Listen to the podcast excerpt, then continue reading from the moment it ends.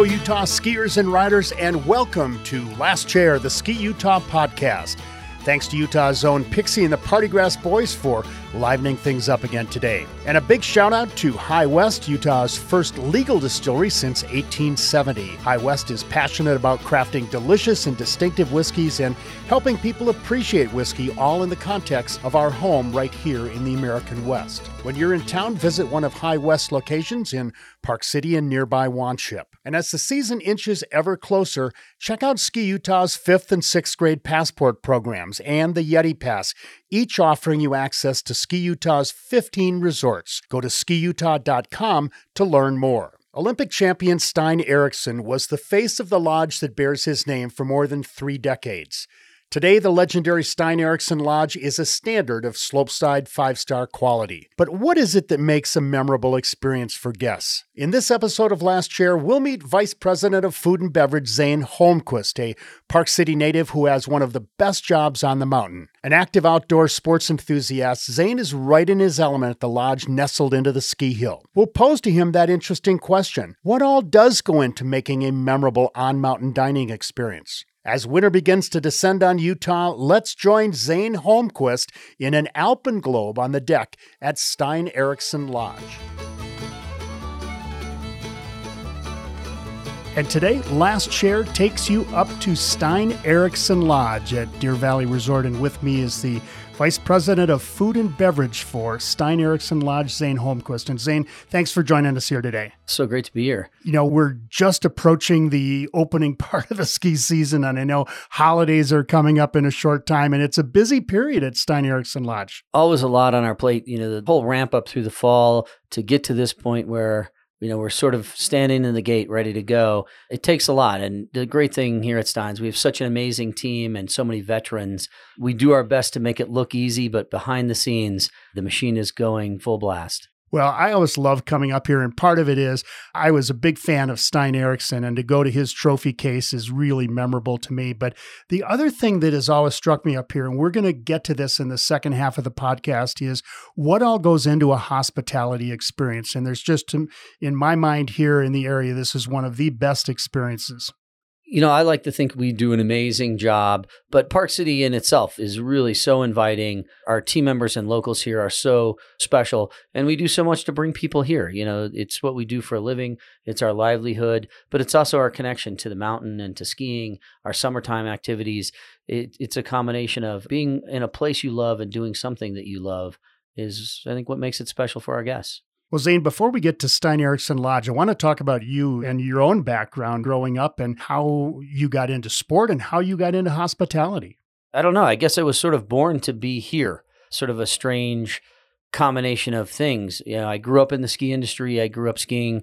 My godfather, Zane Doyle, and my namesake built Brighton Ski Resort. So I grew up at Brighton. My dad was his first employee. My dad was one of the first certified ski patrolmen in the state. So I started skiing it too. I skied every day. My mom ran restaurants, and so I went to work with my dad and whatever local would take me up for a few runs while my dad worked. So that was it. I was two, three, four skiing 100 days a year. Then when they said you got to go to school, it was a little bit of a shock for me. I'm like, this is really going to cut into my ski time. I think I skied more before I was able to go to school than most people ski in their lifetime. So it was pretty special to really be born into skiing and have that connection to the mountain, to Utah, to the snow. You know, it was pretty unique. Yeah, ski resorts tend to be great babysitters, don't they? Absolutely. I mean, it's, you know, once you get the kids out on the hill, you can just let them go. And, and that's sort of how I skied. And you know, as as time went on, we moved here to Park City. So, you know, I went to school at Carl Winters before the library was still a, a, school. So I went to seventh and eighth grade here in town.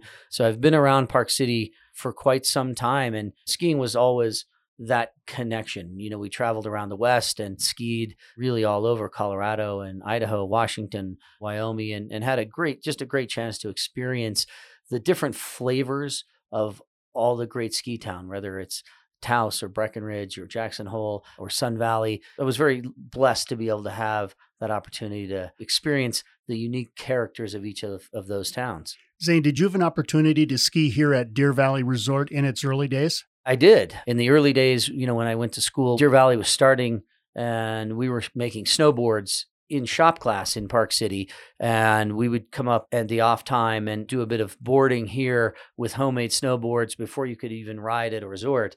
But in the early 80s, I was able to ski here, and it was great fun. The you know one of my favorite stories. I had friends working at Deer Valley cooking and I was working in Salt Lake. We were up here skiing one day. It was about 1984 and uh, driving past Steins. And I said, you know, it'd be great to work there one day. I'd like to cook there.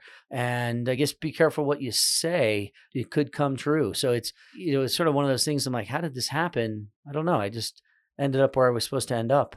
Well, you know, I give this advice to young folks as they're coming up that if you see something like that you like and you have it in your mind, it's a series of incremental steps, but you can certainly make it there, as you did. I think you can. You know, the road, sometimes people think the road is straight, but I think to get where you need to be, it's a windy road and, and a few hurdles to get there. And that's what makes it special when you're there. I want to get back into hospitality in a minute, but aside from skiing, you have led a very active lifestyle. In fact, I know you're still getting over a little little mountain bike accident you had earlier in the fall, but you're active in triathlon, cycling. What all do you do besides skiing? Well, I grew up skiing and I do my very best to keep the Cooley Rosenberg clinic afloat with my ski and bike injuries. You know, I grew up road biking, grew up skiing, and road biking led to mountain biking in the early days in the 80s and ultimately into some triathlon. I'm no hero, I'm a middle of the pack racer, but I race with heart and fury and have a great time. I love the Ironman culture and participating in Ironman, but I'll ride any kind of bike. My wife is a passionate cyclist. We currently have 11 bikes in the garage. People think that's a lot, but there's always room for one more. So I ride road bikes and triathlon bikes, gravel bike, mountain bike. If I could ride every day, I would. And I do my darndest to get out as much as I can.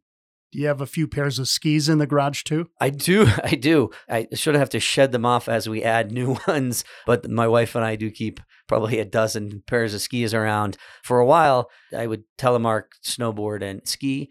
Telemarking got a little hard as my knees have given up, and I like skiing more than I like snowboarding now. I think a good pair of fat skis in the powder over snowboarding. I'm mostly on downhill skis nowadays. So, can you tell us just a little bit about your mountain bike accident this summer? Yeah, I was preparing, had a big race season. I did Ironman Coeur d'Alene and did Unbound gravel bike race in, in Emporia, Kansas, the 200 mile race. And I was getting ready for Leadville 100. And just a few days out from leaving my last training ride, just a, a silly accident, pretty benign, low speed coming off the mid mountain trail onto the Ontario Fire Road. Just went down and, and broke the hip. And, you know, early morning ride by myself. I was stuck. My phone had fallen out of my pocket and it was like the movies where the guy can't quite reach the keys to the cell. My phone was about six feet away. Finally, a trail runner came and was able to help me. And of course, I had to have fire department come and get me in the ambulance. And of course, I know all those guys and some of the guys I know from Deer Valley showed up and and they're saying, "What kind of idiot got hurt this early in the morning?" Uh, it's just me. And luckily, the Deer Valley crew took my bike and put it in the shop till my wife could come back and get it. I've been well on the mend, and I'll be skiing here in another week or so. And did brunch go on without you that day? You know, I've got the most amazing crew and team. They rose to the occasion, and brunch went on flawlessly with or without the chef. Zane, we talked about the passion that you had for skiing as a young boy. When did you pick up your passion for hospitality? You know, my father was in real estate and development and and was a salesman and he was that consummate schmoozer and just fit that stereotype of a realtor. My mom had a lot of businesses, including restaurants. And so having people over and taking care of people, we always had that. My grandfather was a very generous person and really cared for those in need and and always believed if someone asked for a hand, you were obligated to give it to them. I started working in restaurants at the ripe old age of about 12. I couldn't behave myself and the deal with my mom was if you stay out of trouble, you don't have to go work my brother and sister being smarter than me were able to stay out of trouble and in my case i ended up in the dish room washing dishes with chef miguel and you know 42 years later i'm still in the kitchen and and i still wash dishes a bit more than you'd think for the vice president back in those days did you get into the kitchen at all and actually get on the grill my first job cooking was frying tortilla chips and then went on to making quesadillas the restaurant was a mexican food based and and then i learned how to make salsa and all the way through school and high school. I couldn't do much else. So it was one of those things I'll just stick with it. And and eventually found a great chef, Mel, at the Salt Lake Country Club, who really began my mentorship. And I did a, an apprenticeship at the Salt Lake Community College, which I'm very proud of and was an amazing program. And then on to the Culinary Institute of America in Hyde Park, New York. And that took me to Hawaii and California and working in Manhattan. But this was home. When I think about not being here, it's sort of weird. I think about retirement and maybe I'll live in Hawaii or California or San Diego or Phoenix. And I'm like, no, what's better than Utah? The Wasatch Front is so amazing. And, and whether you're right in Park City or you're in the back of the Wasatch in Heber or Kamas or you're, you're out in Salt Lake, up in Ogden, I mean, there's not a bad place. The summers are amazing. The winters are phenomenal. The quality of life here, it's pretty darn special. I think we need to stop telling people about it. Well, I was actually going to ask you. I know culinary schools, it's really like a family. You make a lot of friendships there. When you told people you were from Park City, Utah, did it resonate much back then? They mostly made fun of me. I lived in the city in, in New York that I'll have leather jackets and fancy wool jackets and overcoats. And I'd be in a Patagonia or a Moonstone Gore-Tex jacket and uh, a pair of Sorels. And they're looking at me like, who is this hick from the sticks? And, you know, I was just a Utah boy in the city and they thought it was funny. And it's amazing how you have to explain to people where Utah is. And, and you get the, the normal questions. Can you get a drink there? And does everybody have two wives? I'm, I'm like, it's a yes and no in that order. So it's sort of funny, you know, when you look back in the 80s and 90s, the view of Utah, you know, Colorado had much bigger presence than us in the ski market and the summer market. But now I think people have a true respect and understanding of just how special it is here. Yeah, it really is. How did you eventually make that bridge to move back to Park City and to get here at Stein Eriksen Lodge? You know, I came back from California. My wife was pregnant. We wanted to be back home and had an opportunity to go to work for squatters. They were opening a place called Fuggles down in Salt Lake, and it was very short lived, but it was a beautiful brewery. It, was a shame it didn't quite make it. So I worked for Peter and really was a part of those early years. I remember when we celebrated five years of squatters beer. So it's been quite some time ago. And that brought me back here and and from that I ventured to Deer Valley and got a job and was the chef at the Golden Hirsch. So for about 6 years I was at the Golden Hirsch, and it was great fun to work for the Eccles family. And it just had such that unique European ski lodge. It just felt right. And and I was here, and you know things were just really going crazy in the mid '90s in Deer Valley and growing. You could still afford to buy a place in Park City, and then eventually opportunity came to come to Stein's just in time for the millennium in 2000 and you know it's just been amazing ever since such a unique and special property. And that's when I really got to know Stein and the Eriksen family and, and Russ and the owners here. And it just felt like home here at Stein's. You mentioned earlier that you had once aspired to be here. Once you were here and you were a part of the Stein Eriksen family at the lodge here, did you think back to that time years ago where you had kind of aspired to someday get here? I really did when I first started, and all of a sudden, you know, I came on board here. Uh, most people don't know. I actually started as the banquet manager. So I, I, spent one year as the banquet manager here, and I did a little consulting in the kitchen. But I, you know, I wore a suit and was the banquet manager for a bit before they gave me the title of executive chef. And as soon as I got that executive chef title, I thought back to that day when I was like, it'd be great to work there. I didn't imagine it would be in the, in the chef role. So it, it, it sort of you've got this small dream, and all of a sudden it's 10 times bigger than you ever imagined. And it really felt like I had won the lottery. It, it, was so unique and so special. And I still look back at that. I, every day I come to work, to me, the sign out front doesn't say Stein Eriksen Lodge. It says Zane Holmquist Lodge. I make decisions as if I owned it and care for the team as if they were part of the family and do my best to make every guest experience special and, and unique. And I think that sense of ownership is something we try to instill on the team here and allow them to have that connection with the guest and the space. And we try very hard not to be in a corporate mold. You know, that's just not who we are it really is a family here. I know that the community is very important to you, and community to you, I imagine, is your Park City community where you grew up for a number of years, and also your culinary community. And talk about the ways that you give back either yourself or through the lodge here.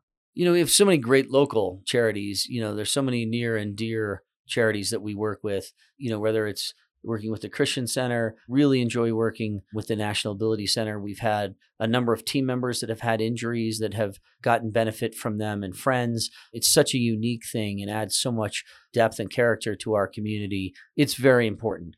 But the Utah March of Dimes has always been a big piece, working with our teachers and the school here in Park City to help them when the need comes. You know, helping our young racers and our young skiers through the Stein Scholarship has always been a huge passion. But I enjoy working with culinary students. I have about 20 culinary externs a year that join our team from the Culinary Institute of America and other schools. Teaching and mentoring is a big part of what I do and, and trying to give back to the culinary community. Well, it really is good to see that kind of support in the community. We're going to bring in a few food items, which I'm looking forward to. But before we do that, I want to talk about Stein Eriksen. And having worked in ski racing for so many years, Stein was very important for me. And to know the legend of his accomplishments, his three gold medals in the World Championships, his Olympic gold in his hometown back in 1952 but beyond Stein as an athlete, Stein was an amazing host. You had the opportunity to work with him for many years. And what are your memories of Stein and what he brought to the place that bore his name? Well, getting to know Stein and Francois and Bjorn, his his whole family has been amazing. I don't think everyone knew how funny he was. I don't know if everyone got his sense of humor. It was very dry and quite funny, but he truly was a showman. He wanted to greet people. He wanted to say hello. On many, many occasions would have to reheat his dinner two or three times. We would send dinner out and someone would want a picture and someone would want to talk to him and he'd be up out of his seat for 10 or 20 minutes and he would stay and talk to every person and give everyone that same attention. He talked to everybody, whether you were a movie star or in Hollywood or a ski racer or just an average skier off the hill. He talked to you the same way. He talked to you like a friend. He talked to you like a family. If you enjoyed uh, food and wine and you enjoyed skiing, you were in his family. He talked to everybody. It was amazing to see him greet people and, and chat with folks, and especially folks from Norway. I had a friend come out from Norway, a young kid, and he wanted to meet Stein. We skied together, and I said, Well, we'll see if he shows up today. If he comes in, just speak Norwegian to him. Stein came over the table to say hi. This young kid doctor popped up to say hello started speaking to him in Norwegian, it kind of set Stein back a little bit. It it took him a second to to kind of transition from English back to Norwegian and and they talked for a few minutes and we made some pictures together and and he's sending texts off to his mom and ironically his mom went to junior high school with Stein back home. And uh, she was nearly in tears that her son got to meet Stein and, and take a picture with him and, and got to eat here. It was really funny to see how important he was to Norwegians, but to skiers, to ski racers, and even see young skiers and skiers in other genres, where they were aerialists or downhill racers or alpine racers or cross country he commanded a sense of of kind of respect and appreciation from all the various arms of of this great you know uh, industry and that was unique and special to see but i mean you skied with him a lot and i got to ski with him a bit. It was amazing his ability to control gravity and ski so fast and just literally leave you standing there like you weren't even skiing. It was it was pretty amazing. It was unbelievable his command over skis. Ted Ligety told an interesting story in our opening Last Chair podcast this fall about when Ted was a young boy, they would kind of joke about Stein and joke about his style and things like that. And there was one day where they were in the NASTAR course and Stein was over there too. And they were kind of, you know, they were 13, 14 year old kids kind of joking around a little bit. And all of a sudden, Stein hit the race course and just blew them all away. And they he, Ted said, never again did we question Stein. He was an amazing skier. He really was. But it, he took that same passion to excellence and wanting to drive and guide a hotel that he grew up with. He aspired to see something unique and special here. And we still rely on that. We still that passion for caring for people, that heart of what skiing is. And and I try very hard to keep that. You know, some people say some of the things you do are dated or I said, no, they're not dated. They're the roots, the heart of skiing. Fondue after skiing is just is what it is. To me, that's such a memory of me skiing growing up and skiing all day and having some fondue and sitting with family and friends and talking. Stein loved that. He loved that afternoon, that two to five o'clock time frame.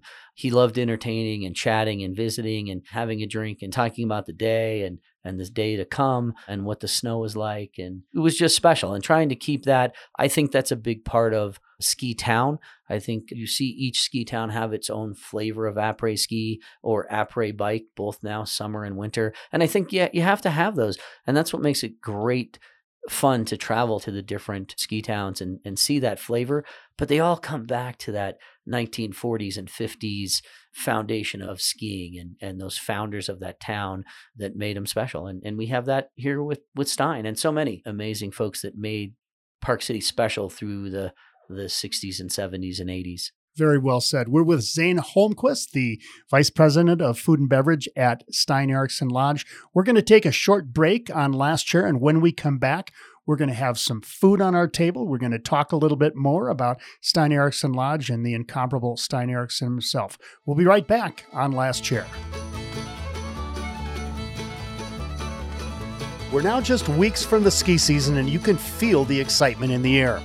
Ski Utah's fifth and sixth grade passport program is back for the coming season, offering students an opportunity to ski at each of Utah's 15 resorts for only $45. That's right, for just $45, fifth graders get three days at each resort, with sixth graders getting one day each. Since its inception, over 150,000 students have had their introduction to the sport through the Ski Utah Passport program. It's a digital pass that's easy to use and track, Plus, check out the availability of buddy passes. Learn more at skiutah.com slash passport today. And while you're at skiutah.com, look at the Ski Utah Yeti Pass, offering skiers and riders of any age one lift ticket at each resort for just $649. Passes are limited, so get yours today. Now let's head back to the deck at Stein Eriksen Lodge for our conversation with Chef Zane Holmquist on Last Chair. And we are back again on the Last Chair podcast with Zane Holmquist here at Stein Eriksen Lodge. And I should say, we are actually out on the deck today in one of the Alpen Globes, one of the uh, uh, let's say one of the benefits came to us during COVID, a new way to dine. Absolutely. I, you know, in the worst of things, there's always something good that comes out. You know, our Alpen Globes out here, we've got six of them now. Such a great venue to enjoy the outside, but be warm and in your own little space and, and kind of just get your group of skiers together, your family, your friends, and talk about the day and have some libations and and enjoy the food. It's really great. I know that last winter it was really the place to be. It was one of those ways that you could actually take your group out to a restaurant or a dining area and and actually have a great experience. Uh, and it's wonderful in the snow when the snowflakes are coming down. And we have clear sides to this, and right now we can see up to the blue sky. So great experience. We're going to talk about food though. That's really why we're here to talk about food and drink and the memories that it provides us. And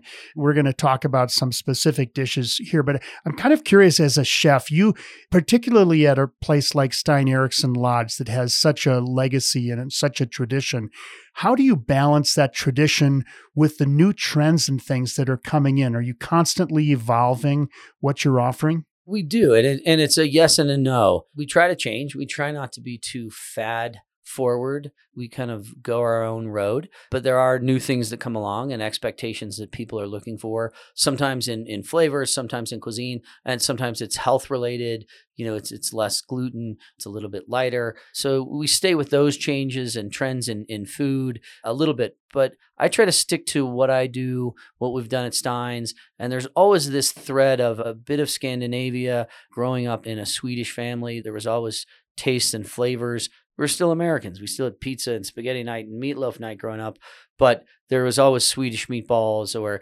herring or some smoked fish. There was always some flavors of that. So I've always kept that here. I've always kept that nod and tradition to Stein in, in a bit of what we do. In, in, in, no way, shape, or form are we a Norwegian or Scandinavian restaurant, but a bit of those elements are there. I like the elements that tie people to skiing, both in drinks and food. I, I think they're great but I think cuisine is tied to the space and the and the people you're with, and that's what creates the meal. It's it's more than a dish. It's an experience. If you're having this amazing piece of fish with that one special person in your life and you're on the beach in Hawaii, I can't replicate that here because I'm not on the beach in Hawaii and it's not that time.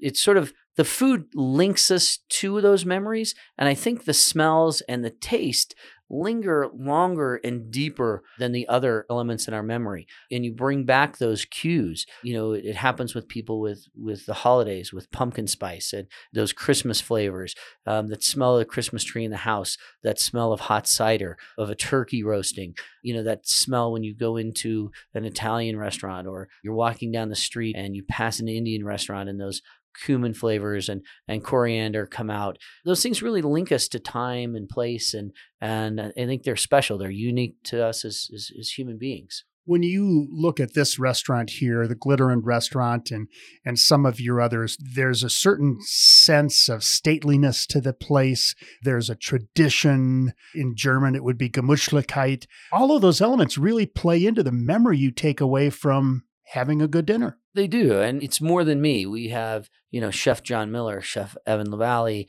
All of our chefs help create the food and dishes. Chef Jeremy Garcia, our pastry chef, they all add to that and they all create dishes. And, and it's a collaborative sense. And all of those minds come together to create those dishes. And the trick is, once you create great food, is replicating great food day after day. That's the trick. And that's where restaurants fail and chefs fail. People get upset. There's no 100%. I don't care what business you're in. You don't hit a hole in one every time you hit a golf ball. It's just not the way it works. So we do falter and fail. And, and it's how you recover from those with the guest. And I think it's, being sincere about providing an amazing experience and not being arrogant or cocky about it. And then there's accepting those challenges or days when it didn't go quite right, those days when you miss that experience for that guest, truly doing everything you can to make it right for them and letting them know that you took it personally, that you failed on that experience. And I think that's what we try to do here. And luckily, I think we get on base more than we don't. But that's the trick. And it's the service and the food. Jason Barrett, our food and beverage director, runs a great crew. It's about the service as much as the food. It's about how the person presents it and, and takes care of you and sort of ushers you and holds your hand through the service. That's the difference between someone serving you and a professional waiter. They really guide the guest through the meal choice, through the beverage choice, through the service choice, knowing to not be in the way and know when to be there. You know, the waiter shouldn't be part of the show if I'm enjoying a night with a friend, but they should know when I need another drink and another meal or the next course. So it's all of those things come into play. And, you know, we try to keep it simple. by really good product, the best available. Try not to do too much to it. Get our staff in sync and let them do what they do the best. But I think it's it's creating that history, and we have amazing tenure here. And I think that adds to that experience, those faces. And I try not to feel like an old guy. My wife thinks I race bikes and do things as my midlife crisis. But it's hard when I see people that were kids skiing here and now we're doing their wedding here. It happens every year. We have four or five weddings. And the reason they're here is they grew up skiing in Park City. They came here, they skied at Steins, they stayed at Steins, they own a home in Park City, and they were so connected here. They wanted to get married here. It's an honor to be part of that and, and be able to host them and, and take care of them through their wedding. But I'll tell you, when you remember a kid when they were eight or nine and now you're doing their wedding, it sure makes the age come right out. And I feel a bit older. Zane, we're coming into winter now, and you need to kind of change the senses and the feel around. What are some menu items that are quintessential winter ski season here at Stein Eriksen Lodge? You know, I think we have classics. You know, today we have our Swedish meatballs, which is a dish I grew up with. And I sort of joke that it's my grandmother's recipe, but it really is. I mean, this is how she made them. And we had these if you went over for Thanksgiving, you went over for Christmas, if you went over to grandma's for your birthday, she had these Swedish meatballs. It's basically what I grew up on. So pretty traditional. But I think our Stein's fondue, our Caesar salad that has this 1980s genre about it. A couple of the first dishes when I first came here, I put together with the classic Steinburger. You know, I've run into people in Mexico, in Spain, in Florida, in California, and they if you tell people you're a chef when you're on a plane, you're going to talk the whole time. So you got to be careful. But what they say to me is, "Oh my god, a trip to Park City without a Steinburger is not a trip to Park City." Or the Sunday brunch. We fantasize about it. We never miss a Sunday brunch when we're in town.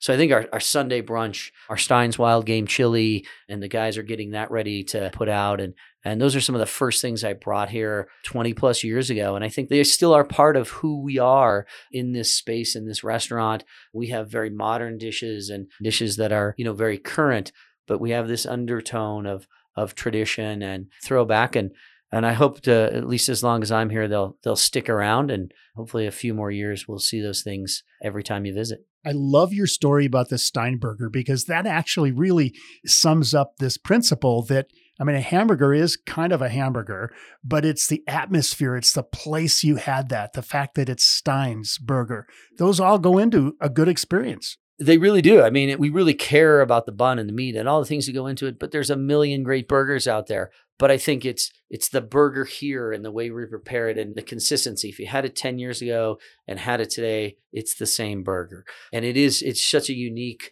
thing. And and it it really is amazing. I mean, I've been sitting on a beach somewhere or hiking or talking to somebody at the edge of the Grand Canyon and they go, "Oh, I could eat a Steinburger right now." Uh, and it's really fun and it's flattering and it's great to be part of that. You know, it's, of course, it's our whole team. I'm just a little bit. Occasionally they let me drive the boat, but it's really the team in the back that runs this show. And it's less about me and more about this amazing group of people that run Steins. So we have some Swedish meatballs in front of us, and this was one of Stein's favorite dishes, right? He enjoyed these. They were always great. He'd always tell me that the mashed potatoes weren't hot enough. And that was one of the other things with Stein. I could never make the soup hot enough for him. And I tried to explain to him, Stein, we boil water here at about 190. It's as warm as I can get it. Every day he would tell me, Chef, I don't think the soup is hot enough today. He had several things he'd always joke with me about, and it was always in good fun. But you know, he he really cared about what we did and and wanted to have that input. And and I always listened. It was really important. You know, he listened to guests and got feedback, but it was great fun. You know, Stein always had a bowl of soup. He loved the creme brulee. And he'd always give me a hard time if we did anything fancy. He's like, let's just do the regular creme brulee. This is very good, by the way. And creme brulee is one of my favorites too, but I had to dive into the Swedish meatballs. Now, this is another dish that really is pretty simple. You know, we're all accustomed to it, we grew up with it. But what are some of the hints and things that you do with this to make this a little bit different? I think it's the way we make the sauce, and we make a true veal stock, and then we make a traditional little demi glace, and then we add really quality lingonberry preserves to that. We start with great, amazing veal we make our mashed potatoes, you know, the old fashioned way. We peel them by hand. We don't machine peel them. We boil them. We put them through a hand food mill with whole butter and cream. And there's nothing slimming about these. But everything in life should be in excess. And it's okay when you're going to splurge, you should do it with an excess. And when you're going to be mindful of your health, you should do it with an excess. And when you ski, you should ski with excess. I can see the subhead right now. Everything should be done to excess that's sort of my life. And maybe that answers to the seven knee surgeries I've had. But you should do everything in life with great passion and great care, but don't do everything all the time. Well, this is really an amazing dish. I want to segue now onto drink. And you certainly have a wonderful wine list here, but what are some specialty drinks that are really quintessential winter? You know, there's so many, but for us, you know, we've always had a mulled wine, a fun recipe, whether you refer to it as a glühwein or mulled wine, you know, that warm mulled wine with a big piece of orange in it, those cardamom and coriander and clove flavors are just amazing. I think to me that says I'm skiing. But, you know, a hot apple cider or some of the fun drinks we do, things like a snowplow, a peppermint hot chocolate, those things I think really tie skiing together. And again, if, you talk about Steins, you can't not talk about Akavit. I mean, it's the water of life. I think uh, just a handful, a handful of us, whenever we celebrated with Stein or celebrated his birthday, we always had Akavit shots, and probably ninety percent of the the team and guests wouldn't take the shot. I, I say I was one of the few that always finished their shot along with Steins, and it was always great fun to have a couple of small or large sips of Akavit with Stein. You know, it was always great fun to to do that. But I think that's a connection to skiing. But again, you can't go wrong with an amazing beer. We have so many amazing brewers here in Utah. I think beer and skiing, just like beer and mountain biking, they sort of go together. It's it's it's like a Reese's peanut butter cup. Skiing without beer isn't skiing in my mind. And I think it changes. You know, I like, you know, drinking a pilsner or an IPA in the summer, but you know, drinking a red ale or a brown, a nut brown or a, a porter in the winter Uh, is pretty fantastic too. And whether you lend yourself to more of a European German style beer or our American style beers, you know, we celebrate Utah as much as we can. And we represent, I think, some of the, the best beer list in town and really try to showcase our amazing Utah brewers and distillers. It is interesting in Utah. Utah, for folks who don't know, was the home of the first Ski Town brewery with Wasatch Brewing coming in. We had Greg Schirf, the founder, on last chair a year ago. But there are, there's so many distilleries, there's so many breweries now. It's really quite remarkable. When you look at numbers, we're still way behind Washington or Oregon or Colorado, a number of brewers. But I think what we make up for in not having quite as many we make up for in quality. I mean, we have dozens of great, great brewers here and, and passionate craftsmen and women that, that put their heart into what they do. Our local distillers are just amazing, whether it's High West or Alpine, or they're also just so talented. And I think the things that they use here, the, the, the products that they use here, the water we have here in the mountains, I think come through in their product, just like it comes through in the in the food that we put out here. And it's, it's amazing to be part of the, the food and hospitality scene in Park City in Utah. And I'm very proud to have, have been in this journey with so many great restaurateurs and brewers to bring Utah from the 70s and 80s as sort of a mockery of food and, and beverage. And people thought we could never get a drink here and made fun of us with our mini bottles and our crazy liquor laws to where we are today, where I think we can put our food in Park City and, and Salt Lake and Utah up against any town. When you look at, at the Brewers Festivals, you see our brewers bring home as many medals as our athletes, which is just pretty cool. It is pretty cool. Well, Zane Holmquist, it has been great to have you here on Last Chair, and we're going to close out with our traditional Fresh Tracks section and ask you a few simple, I hope, questions. Uh, one that I want to start off with I know that you're very active in triathlons, but do you have a favorite triathlon that you've done around the world? You know, I finished Mont Tremblant, and it was my first triathlon uh, out of the US.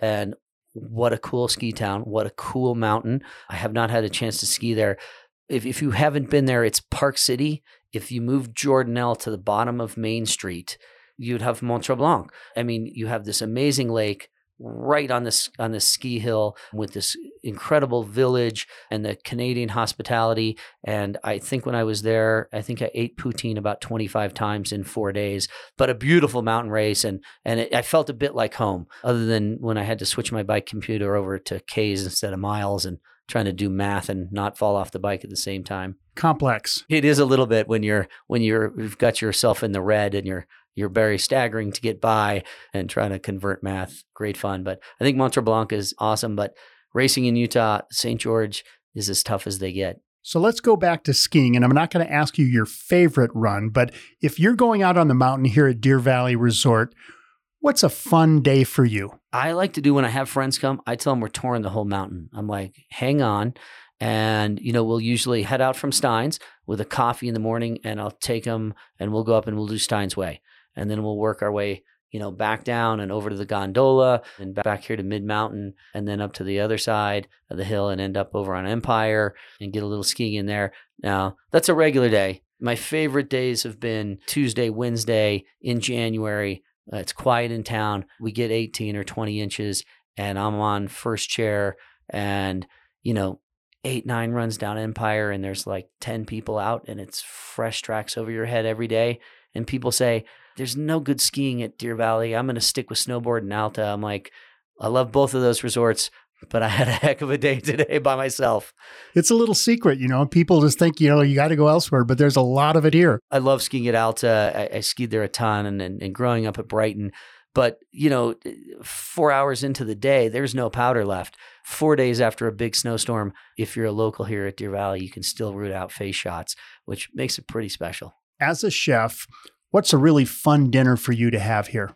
you know, it, it, to me, it's when I can dine with family or friends. It's really, it's who you're with. You know, it's great fun to have my brother-in-law and sister-in-law out this year and and dine with them. But I love dining with other chefs. And when you when you get four or five chefs together, and we've had a few libations, we talk and make fun of one another, and and we talk about our guests and the challenges. You know, being a chef is a really tough job, physically hard on the body and mentally hard on the body. And I don't know, dining with a dozen colleagues and really really just enjoying ourselves. It's, pretty cool. I think it's a bit like when you see uh, uh, guys that served in the military together and they get together, sort of that same connection. Even if it's a chef I don't know, we have a bond in the kitchen and a connection. It's equally as hard no matter where you are. To me, that's special. I like it when I eat something different and I and it's food I haven't had before, and a restaurant I've never dined in before, and I get to have a drink I've never had before. You know, exploring is cool to me. Do you have a favorite High West whiskey brand? I got to tell you, I, I, like to make an old fashioned with campfire. Sit in front of the fire with my feet up. I, uh, we'll, my wife and I, we have a camper van, and right now I I think the bottle's nearly empty, but there's a bottle of campfire in the van for those trips when you're sitting by the sitting by the campfire under the stars somewhere. I like the campfire a lot, but uh, a number of their uh, whiskeys are great and they're getting better. You know, it, that's the awesome thing. I've uh, been around since they've really started, and to see them just grow and and continue to to put out, I think, such an amazing product. They've committed a, a, a lot to their marketing, and they've just got an amazing niche. But I don't think there's anything else quite like the campfire. Yeah, I love it too. Final question. This one might be a little bit challenging, but if I asked you to give me one word that describes the hospitality experience that you're trying to deliver as a chef, what would that one word be? I think personalized. We have so many different guests, and meals are different. You know, we if I'm going skiing in the morning, I need a bowl of oatmeal. I don't need it special. It's it's a utilitarian meal. You know, the snow's coming down. I'm gonna hammer the runs. I need some nutrition, and then there's a dining meal. And there's guests that are in a hurry and guests with kids, and it's a special occasion. You know, so we try to get our team to create that that customized, that personable experience and understand what that guest is looking for at that time in this meal. Zane, thank you for joining us here and inviting us up to the uh, Alpenglobe here at Stein Eriksen Lodge. It's been great to talk to you and get to know a little bit more about hospitality. And I know that a lot of folks are going to be coming up here this ski season. So thanks for joining us on Last Chair. You know, we got nothing but great snow coming this year. I know it's going to be awesome. I hope I get to see everybody. Come back and see us again. Always great to chat with you. Always great fun to chat about Stein. Great. Thanks, Zane. Cheers. Zane Holmquist executive chef and vice president food and beverage here at Stein Eriksen Lodge. Thanks for joining us on Last Chair. It's always great to get together with Zane Holmquist. When you're visiting this winter, take a break to check out Stein Eriksen's Olympic and World Championship medals in the trophy case at Stein Eriksen Lodge. Time is getting short until the lifts are spinning, so check out the Ski Utah 5th and 6th grade passport programs plus the Ski Utah Yeti Pass for an opportunity to ski all 15 Ski Utah resorts this coming season, all on one pass. Learn more at skiutah.com. The Ski Utah Last Chair podcast is brought to you by High West Distillery. Follow our whiskey adventure on all social media platforms at Drink High West. And remember, sip responsibly. High West Whiskey, 46% alcohol by volume, High West Distillery in Park City, Utah. Thank you all for joining us on Last Chair. We'll be back soon with more episodes. To close us out, let's welcome our friends Pixie and the Party Grass Boys. Thanks for listening. I'm Tom Kelly for Last Chair presented by High West. Have fun. It is a great day to ski.